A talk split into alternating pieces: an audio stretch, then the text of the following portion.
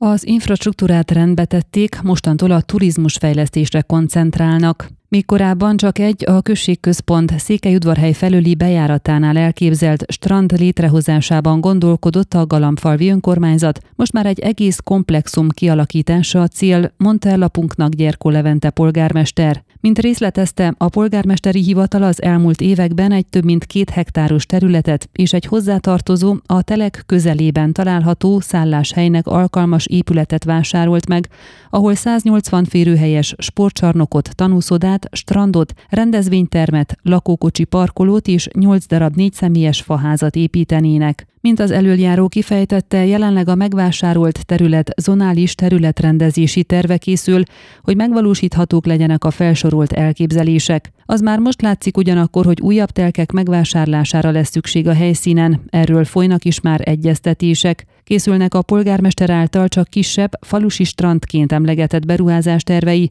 de a rendezvényterem, a lakókocsi parkoló és a faházak esetében is elkezdődött a dokumentációk összeállítása. Ezek esetében még az anyagi forrásokat elő kell teremteni. A tanúszoda és a sportcsarnok tekintetében már előre haladottabb a projekt, hiszen az Országos Beruházási Társaságnál pályázott az önkormányzat. Egyelőre még nem írták alá a támogatási szerződést, a dokumentumok kiegészítése van folyamatban, de remélik, hogy ez is mi hamarabb megtörténik.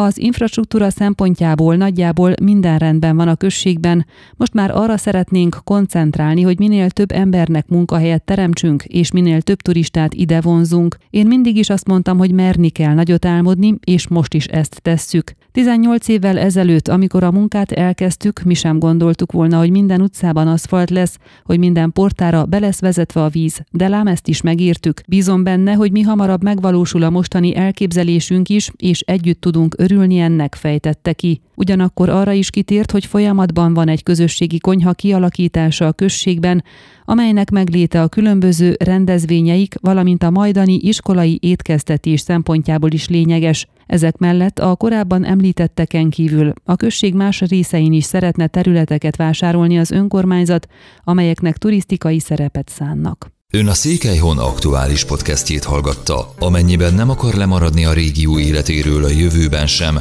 akkor iratkozzon fel a csatornára, vagy keresse podcast műsorainkat a székelyhon.pro portálon.